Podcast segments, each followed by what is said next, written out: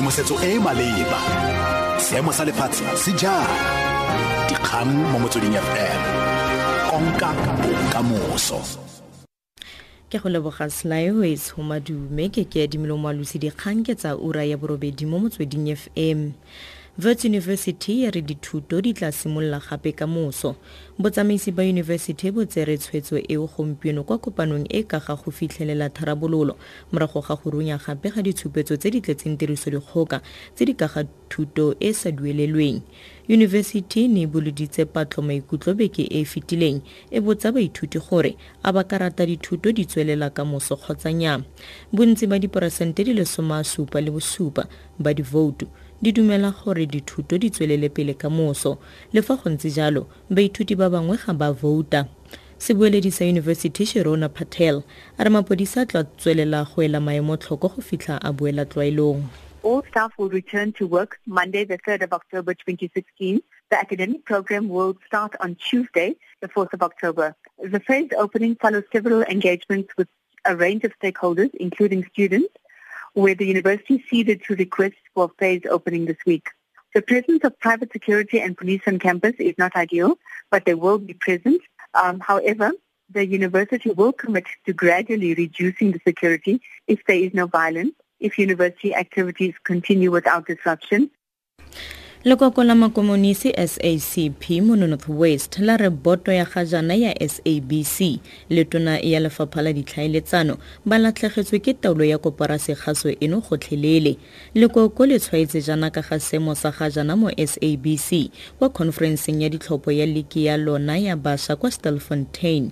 Seno ke morago ga tshwetso ya boto ya go thapa gape motlhankela mogolo wa merero ya tsamaiso tlhaodi mo tshweneng mo maemong a group executive of corporate affairs mokwaledi wa sacp mo porofenseng matota sambata wa tlhalosa a view that the current board of the SABC, together with the Minister of Communications, have completely lost charge of SABC. It can be that one individual who's an appointee of the board runs SABC on behalf of everybody.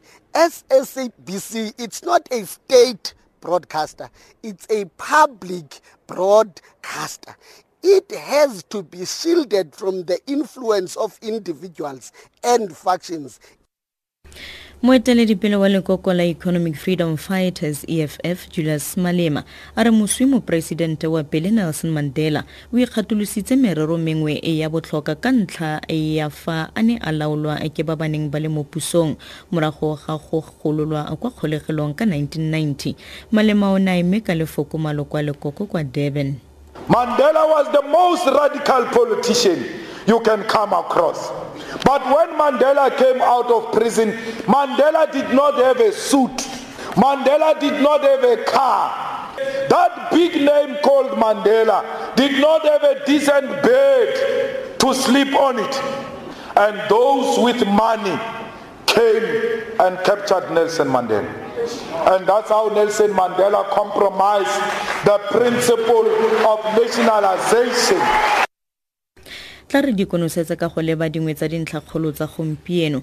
Kgetsi ya mopalamente wa da yo gape e leng mosekisi mogolo wa bothati ba bosetšhaba ba bosekisi npa glenis brettenbach e solofetse go tswelela kwa kgotlatshekelo ya sedika e ya pretoria north ka moso brettenbach le mmoledi wa gagwe gerhard weigenar ba lebanwe ke ditatofatso tsa go tlhaetsa molao matlho le motlatsa moporesidente cyril ramaphosa a re aforika borwa a ka ungelwa ke go le gontsi mo kgolaganong ya gagwe le puso ya cuba.